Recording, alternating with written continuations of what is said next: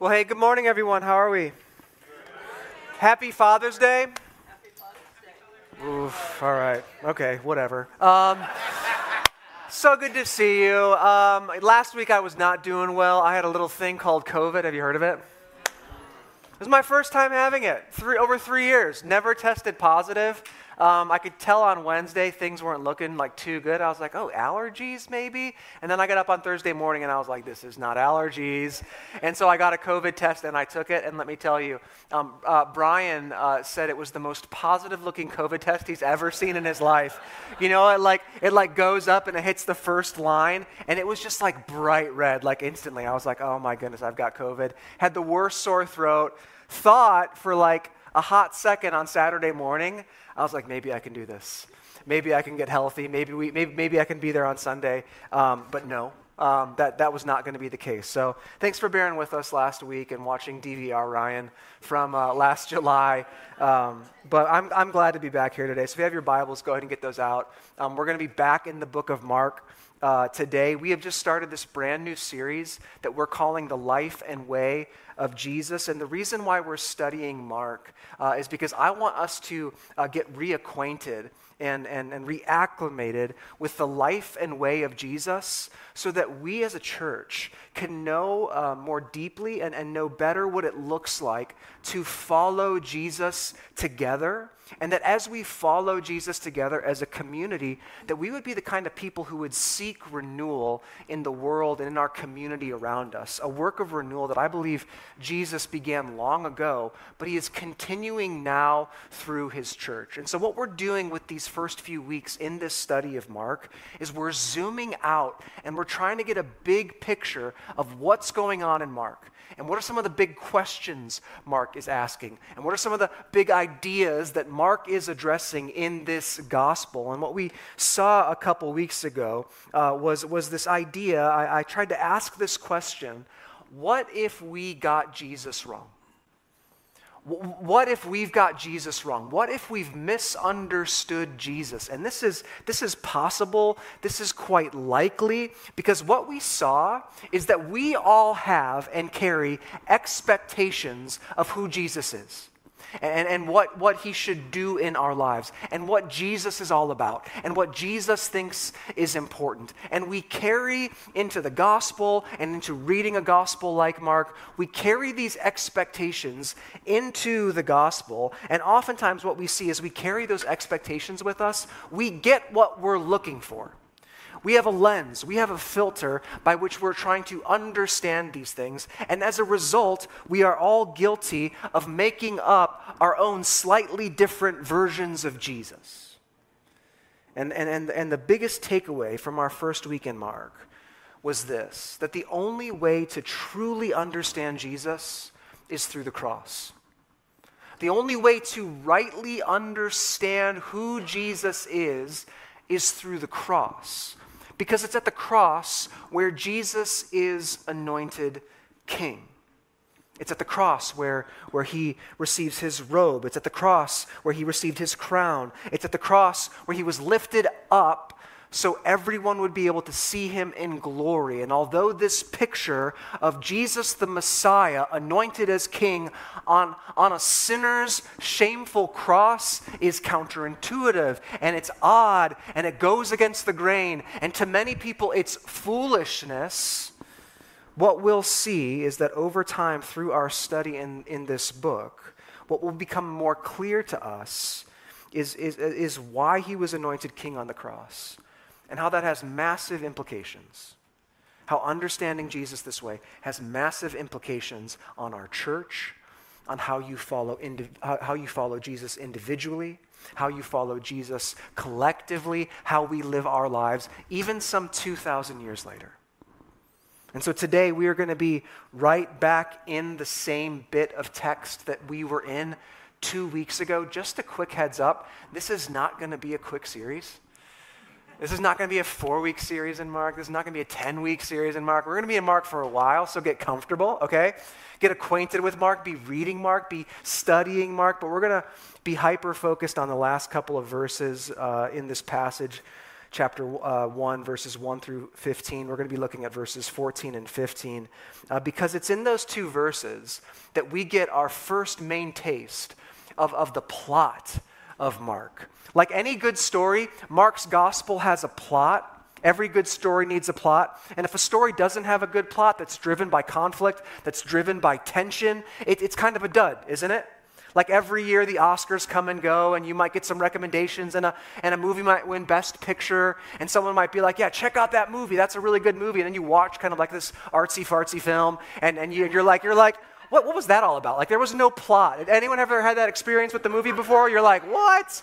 I was talking to Mike Klein the other day, and he's like, You ever heard of the movie Lost in Translation? He's like, I, I can't stand that movie, you know? It's like this weird kind of. Uh, and here's the thing I actually love that movie because I'm kind of a freak. But, but you, you encounter some of these movies, and it's like, what, what happened? Like, there was no beginning, middle, or end. Like, what was that all about? But here's the thing about Mark Mark has a plot. Mark's got tension. Mark's got a, got a, got a conflict going on in it. And we see it in verses 14 and 15. But those verses don't come out of nowhere, they're, they're in context of those other verses. So, like a couple weeks ago, what I'd like us to do is if you're able, would you please stand with me as I read this passage from the Gospel of Mark?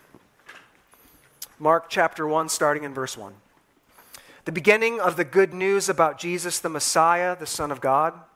As it is written in Isaiah the prophet, I will send my messenger ahead of you who will prepare your way, a voice of one calling in the wilderness.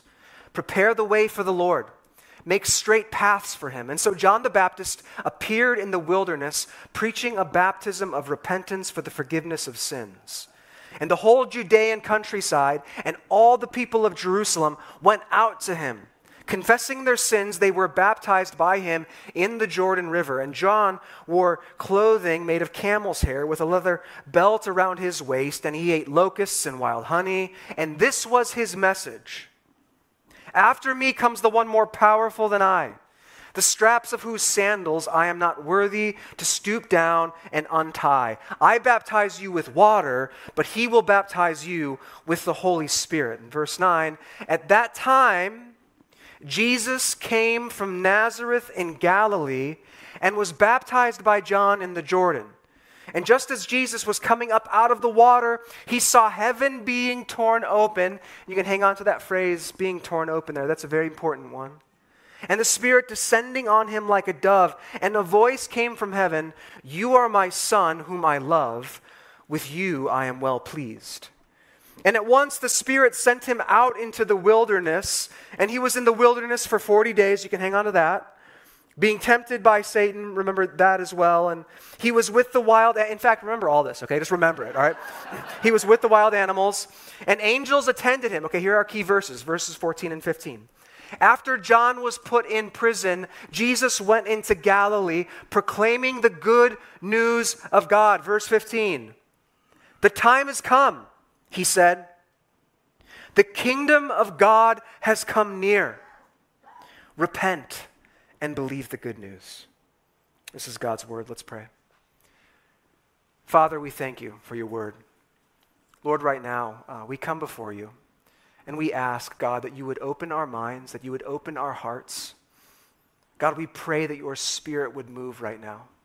We pray that as we encounter your word, that this would not just be another Sunday, but that you would meet us in power and that you would reorient our thinking and, and, and recalibrate our hearts, Lord, so that they would be more in line with who you are and your gospel and the kingdom, God. Holy Spirit, I pray that you would anoint me today as I handle your word. Help me to be faithful with it. We pray all this in your son's name. Amen. All right, you can take a seat. Um, I think uh, we can all agree that words have meaning, right? Right? Words mean things. Like if I say the word dog, dog, something comes to mind, right? Maybe it's something like this, right? Oh, so cute, right? Or maybe it's something like this. Oh. or maybe, like for me, it's this. That's my dog Lucy. Isn't she cute? Isn't she cute?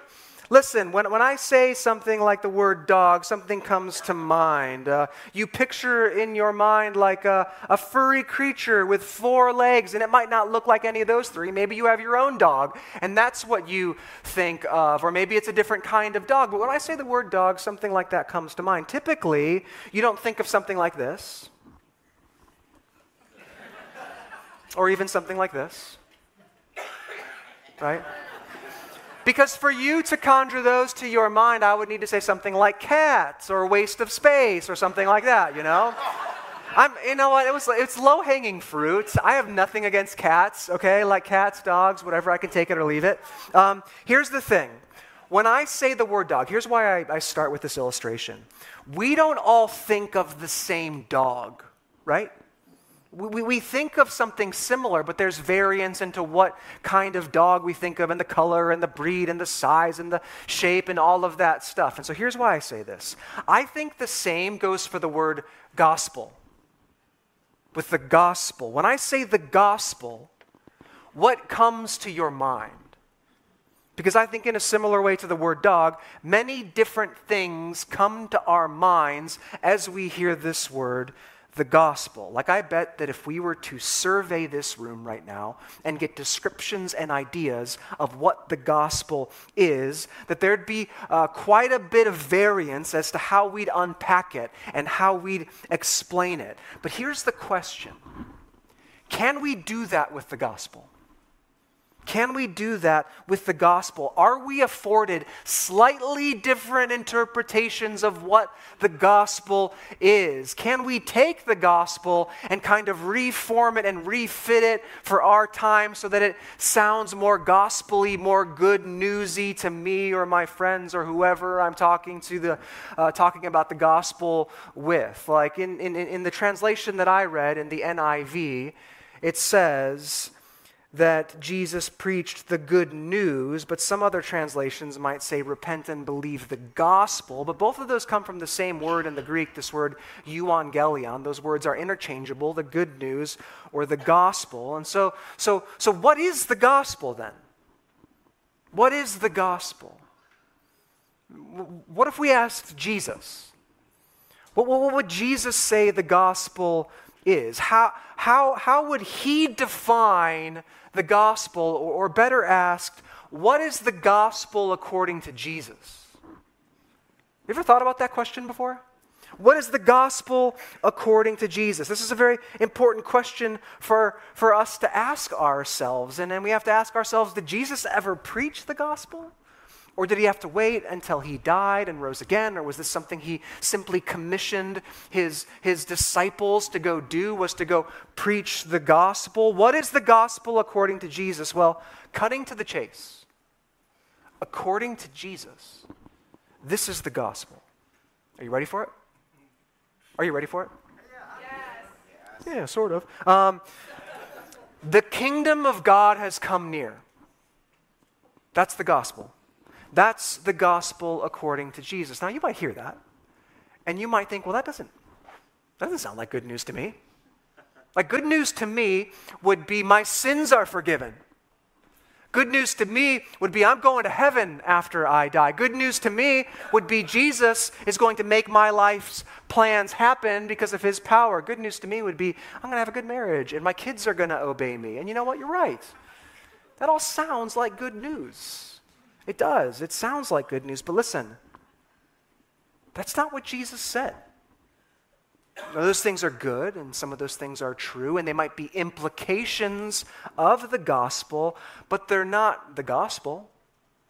At least, not the gospel that Jesus preached, Mark opens up his story about the life and way of Jesus with Jesus declaring and proclaiming the good news announcement that he himself preached. And so, what is the what is the gospel according to Jesus? This is the question I want you mulling over in your mind this morning. If you're taking notes, write that question down. I want us to be thinking about this question throughout the week. What is the gospel according to Jesus?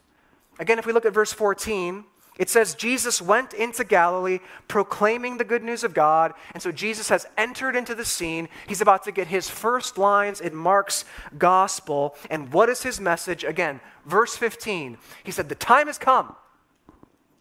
The kingdom of God has come near. Repent and believe the good news. This is the gospel Jesus preached. He said, The time has come, or, or your translation might say, The time is now fulfilled. And we'll talk about that in just a minute. The kingdom of God has come near. Repent and believe the good news. And so, again, what is the gospel? The kingdom of God has come near. And Jesus preaches, he says, his very first words in the gospel are repent and believe that. Repent and believe that. Now, there are all sorts of questions that are attached to this message. But I think the most important one is this that if this is the gospel, if this is the gospel that Jesus preached, then what is the kingdom of God? Because that appears to be at the epicenter, that appears to be at the forefront of the gospel Jesus preached. What is the kingdom of God? So we're going to dig into that. Just a heads up though, we are going to merely scratch the surface on this topic because this is a tremendously complex theologi- theological topic. But I want us to at least try and, and wrap our arms around it because it's absolutely essential to understanding the gospel of Jesus. And, and, it's, it's, it's, it's essential for us to understand Mark's gospel and the narrative and the storyline of Mark. And so, what is so, what is the kingdom of God? Let's, um, let's start with the Greek because why not, right? Let's just go for it. Um, in the Greek, the kingdom of God is this phrase, basileia tou theou basileia tou theou. And I think one thing that will help us understand this concept of the kingdom of God better is if we replace this word kingdom, which is the Greek word basileia, with, with a word like rule or reign or dominion. That's the sense of the Greek there. It's more of an active sense. It's, it's not merely this static kingdom, but, but, but it might be better for us to understand it as, as the reign of God or the rule of God or the dominion of God. And, and, Jesus is preaching this gospel here. He's saying, The reign of God has come near. The rule of God has come near. That's what he's preaching here. Add like a touch more clarity to our understanding, not a ton, but to really grasp this concept. What we need to understand is that the kingdom of God, the, the rule and reign of God, has deep, deep roots in the Old Testament. In fact, if you don't need the Old Testament to preach the gospel, you don't have the gospel you don't have the gospel. It's why when I was reading the text earlier, when we got to like verse 12 and verse 13, I said, hold on to that, remember that, catch that. Because what Mark is doing at the beginning of his gospel is he's connecting the dots of the story of Israel in the Old Testament to the story of Jesus here in the New Testament. The context of the gospel is the Old Testament. We can't have the gospel without the Old Testament. It's why Mark starts out his gospel with, with a quote from the prophet Isaiah. It's why he starts talking about John the Baptist, this forerunner who was prophesied about in the Old Testament. Jesus, early on, he goes into the wilderness for 40 days. Who was in the wilderness for 40 years? Who? Israel, Israel the Israelites. It's, who, who, who does Jesus meet in the wilderness? Who, who did Adam encounter in the garden?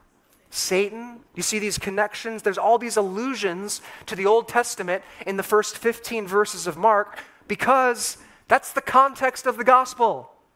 That's the context of the gospel. Now, if the kingdom of God has roots in the Old Testament, then how exactly was the kingdom of God understood in the Old Testament, most importantly, by the people of Israel?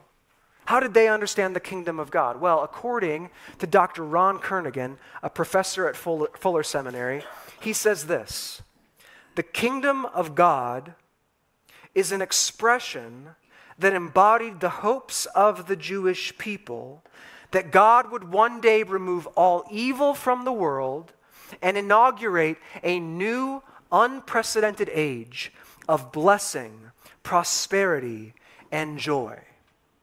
That's the kingdom of God. That's the hope and desire of the kingdom of God according to the people of Israel. Now, a couple weeks ago, when we started our journey in Mark, one thing that we clarified was the Gospel of Mark isn't necessarily the start of something brand new, but it's actually the climax of a very, very old story. And we took a little bit of time to review this story that began at creation when God created this good world. It was to be a temple where He was worshiped and where He ruled, but He also ruled through us, His vice regents, His, his image bearers here on earth, and He wanted to partner with us to further the beauty of the garden, but we didn't do that. We rebelled. We wanted to to do our own thing. We didn't want to partner with God, and Bible scholars and theologians, they call that the fall. And from that point forward, what we read about in the scriptures is God's story of redemption. And in that story of redemption, God calls a man named Abraham, and he calls a people out of him, the people of Israel. We learn that this people, they are then taken into captivity in Egypt, but then they are set free. And then as they enter into the promised land, there is this group of people that rise up up, and they are called the prophets. The prophets.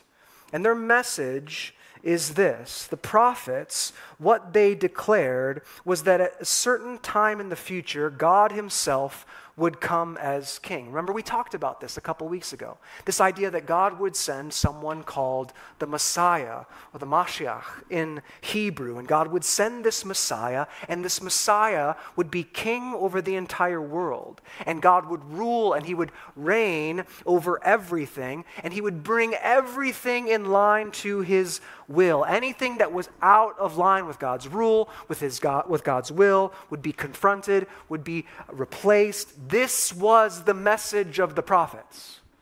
This is what they declared. And, and this became the hope.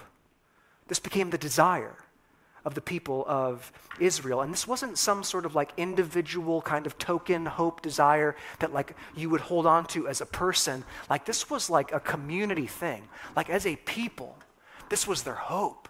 This was their desire.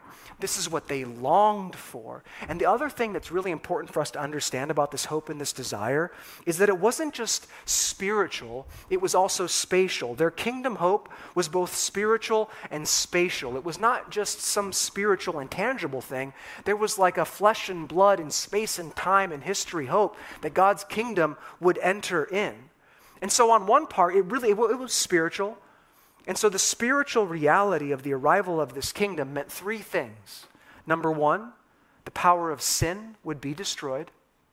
Number two, their chief enemy, Satan, would be disarmed. And number three, that all people would worship God. This was the spiritual component of the hope of Israel, of the kingdom of God. But it wasn't just spiritual. It wasn't just spiritual, it was also spatial. And here's what's meant by this that again, when God reigned as king over his kingdom, it meant three things spatially. First of all, it meant that the world would no longer know poverty or hunger. So there was like an economic component to it. Number two, that oppressive governments would be brought down. There was a political component. They believed that Messiah would rule and reign, so all political brokenness and crookedness would be brought in line with God's rule and reign. And finally, number three, it meant that the world. excuse me, COVID, uh, the world would no longer know plunder and misuse, and that all the, like, there's like a bunch of Old Testament verses that, like, the animals would all get along. And so there was an environmental component to this as well. And so to summarize all of that, to summarize all of that, the kingdom of God was the reign of God where God was rightly ruling over the world both spiritually and spatially. Okay? Real quick, can we take a deep breath? Are you with me still right now? Do you got all of that? I know that today's like sermon, a lot of it's up here, okay?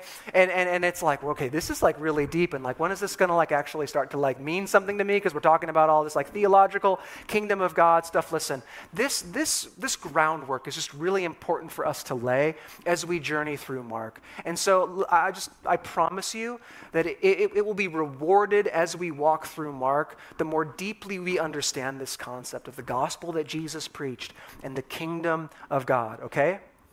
I, I promise, all right? I promise. Um, so let's keep going. This was the hope of the people of Israel. And again, if you remember the other week, God so that he was going to use the people of Israel to usher in this reign. But what we see in the story of Israel is they failed time and time again. This is what the book of Judges is about 1st and 2nd Kings, 1st and 2nd Chronicles, again and again and again. So eventually the prophets, they declared that, listen, God wasn't going to make this rule, his rule and reign, dependent on any one person or any one nation, that he was going to come in and accomplish this for himself. That God would come and he'd establish his kingdom for himself. And so, again, we, we've talked about what this would look like, but, but, but God would step in, and the hope and desire of the people of Israel was that God would break in and that he would really enter into the story of humanity and into the story of the good world that he, would, that he created and that he would establish his rule and reign. And what that meant to them was that Satan's time would come to an end. Satan's time would come to an end, and the Jewish people commonly referred to the time of Satan's reign as this age. As this age. And it's a time characterized by sin, by sickness, by demon possession, by evil triumphing over good. God would step in and he would end Satan's time, and he would bring an end to this age, and he would usher in the age to come. And the age to come was the time of God's rule and it would be an age characterized by the presence of God's Spirit, by righteousness, by health, by peace. And this is what the people of Israel longed for. This was their desire. This was their hope. This was what they, they, they, they, they prayed for, was the kingdom of God on earth as it is in heaven. And so, so let's bring this back to Mark. What's Jesus saying about this kingdom? What's he saying? What's he declaring? He's saying, 2,000 years ago, he said, The kingdom of God has come near. The kingdom of God has arrived. It's here. Like he, he's saying those things that God's rule spiritually and spatially, he's saying, it's here. Jesus is saying the time of God's rule it's, it's actually begun. The time uh, uh, of God's rule, characterized by His Spirit, by righteousness, by health, by people worshiping Him, by peace, it's here. That's what Jesus is saying. Yeah, so, like, what, what happened in Jesus? And, and not just on the cross, but like right here in this moment, at the beginning of Mark, at Jesus' baptism, when the heavens were torn open before his death, before his resurrection, Jesus inaugurated the kingdom right here. He started it.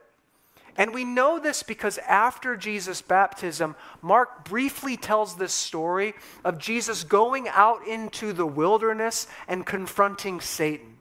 And in the story, what we see is Jesus and Satan go out into the wilderness, and only Jesus comes out. That's not the setup for a punchline or anything like that. They both go in the wilderness, and only Jesus comes out. Who do we think won that battle? Jesus, Jesus did. Jesus won right there. In that moment, essentially, Jesus landed this like haymaker on Satan. Right there.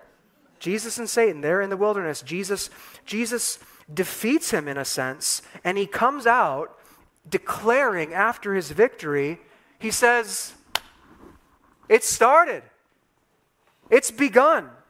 The kingdom of God is here. Satan's time is ending the rule of God is now available for everyone. That's what he's declaring here. And this is the gospel, okay? This is the good news that Jesus declares. In fact, one of the best definitions of the gospel that I've ever found is this. Are you ready for it? Yeah, good.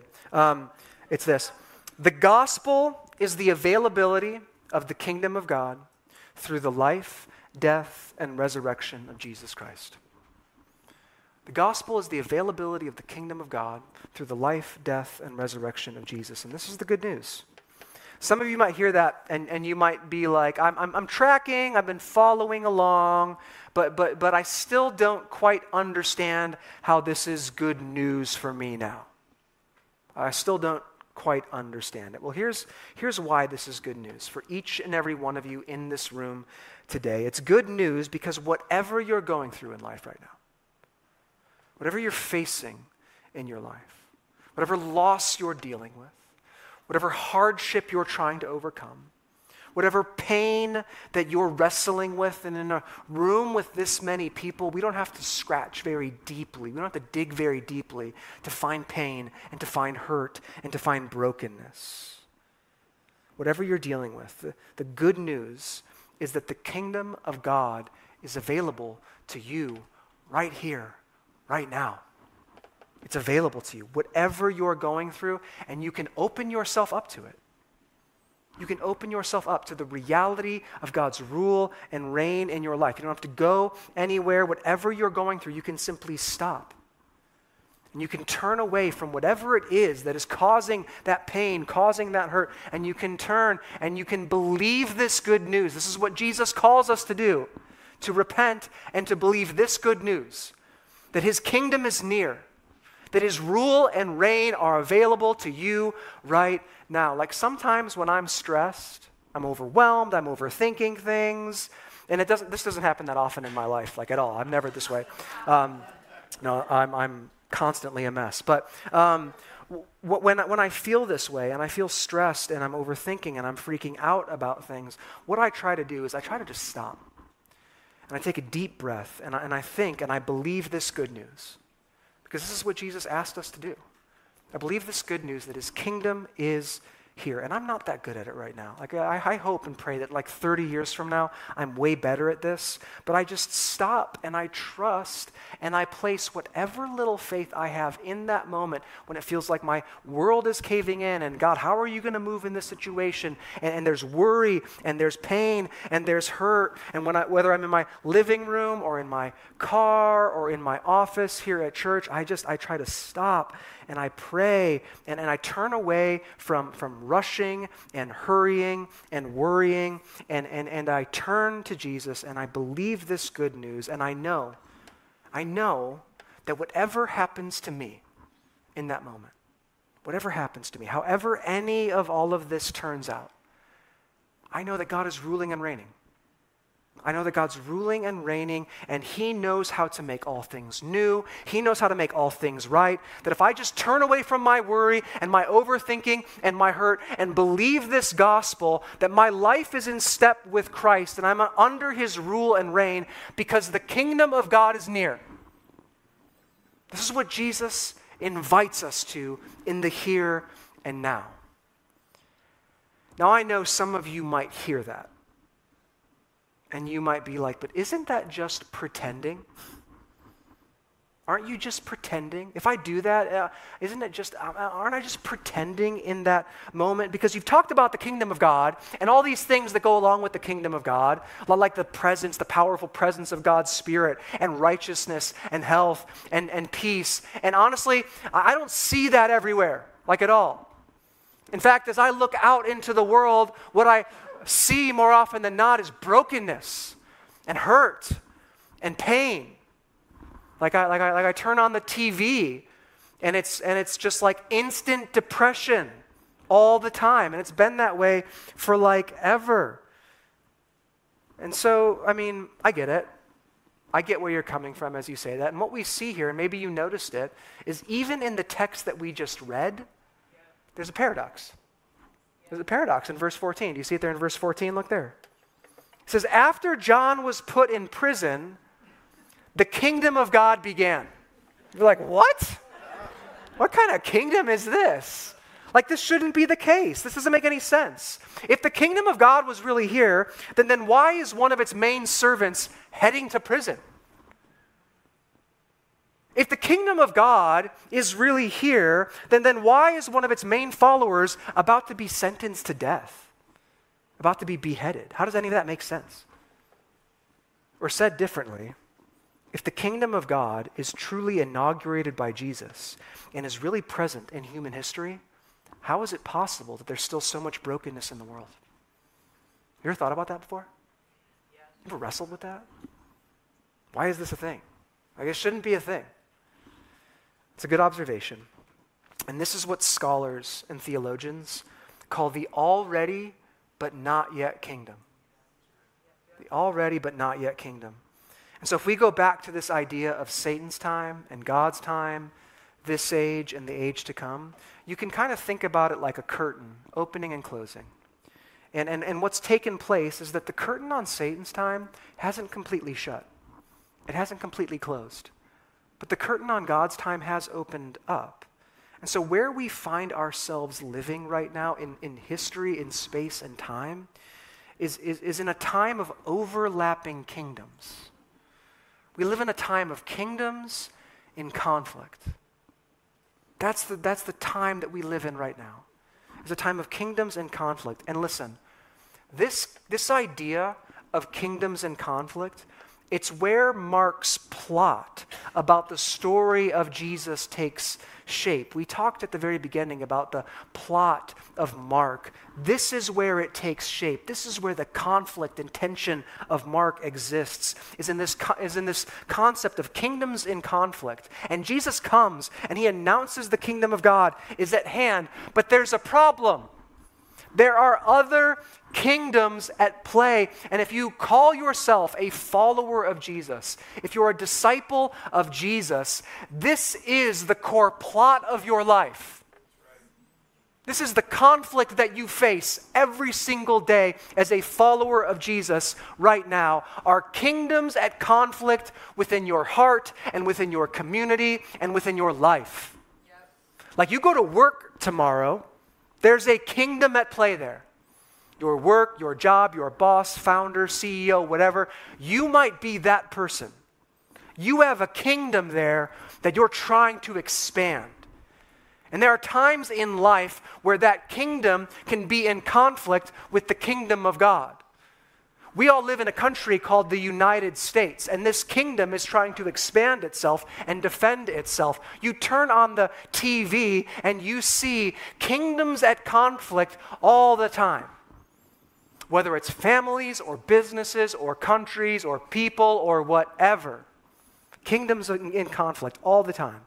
And Jesus enters onto the scene here in Mark chapter 1 and he announces that the kingdom of God is rushing in in the midst of all of these other kingdoms and, and, and, and enters in subversively amidst all of these other kingdoms. It is not the same as any other kingdom that we live in. The kingdom of God is its own kingdom.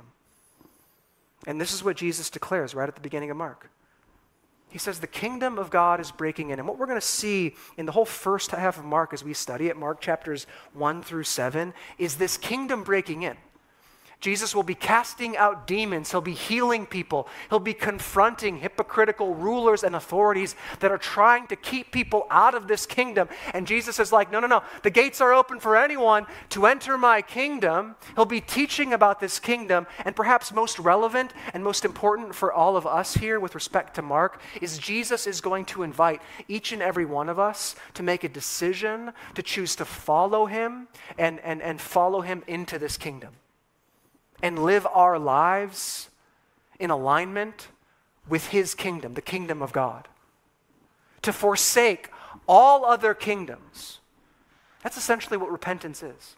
Repentance is, is reorienting our minds and our hearts and thinking about how we're thinking, thinking differently about our thinking, and turning away and moving towards something else, and believing the good news, which is the reality that the kingdom of God is here. And in this world, with so many competing kingdoms, it takes faith to believe that God's kingdom is near sometimes, doesn't it? It takes faith sometimes. And, and it's something that we're going to have to wrestle with. And, and what you're going to have to wrestle with, what I hope you wrestle with this week, what we wrestle with through this series, what I'm going to have to wrestle with is this What kingdom am I living for?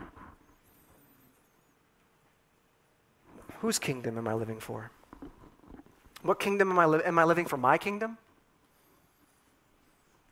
When I wake up in the morning, am I living for my comfort and my pleasure and my rule and my will and, and my way? In my marriage, am I living for my kingdom and my way? Or am I living to see God's kingdom come into my marriage as it is in heaven? When I go to work, am I living for my kingdom or my job's kingdom? Am I living to see, for, am I, am I working for my advancement? My, my will, my way? Or am I, am I looking to see God's kingdom enter into my workspace as it is in heaven? It's a question that we have to wrestle with. Essentially, it's a question of allegiance. Which kingdom has our primary allegiance? Is it our own kingdom? Is it our work? Is it this country? Or is it the kingdom of God? This is the question that is at the epicenter of our discipleship with Jesus. And we're going to talk about it in detail next week. But until then, Jesus' call here at the outset of, of, of, of Mark is, is simple. It's simple, but, but it's not easy. It's not easy. And it's the gospel. It's the gospel according to Jesus, which is this the kingdom of God has come near. The rule and reign of God is here. Would we repent? Would we repent of, of allegiance to all other kingdoms? And would we believe this good news? Amen? Let's stand and pray.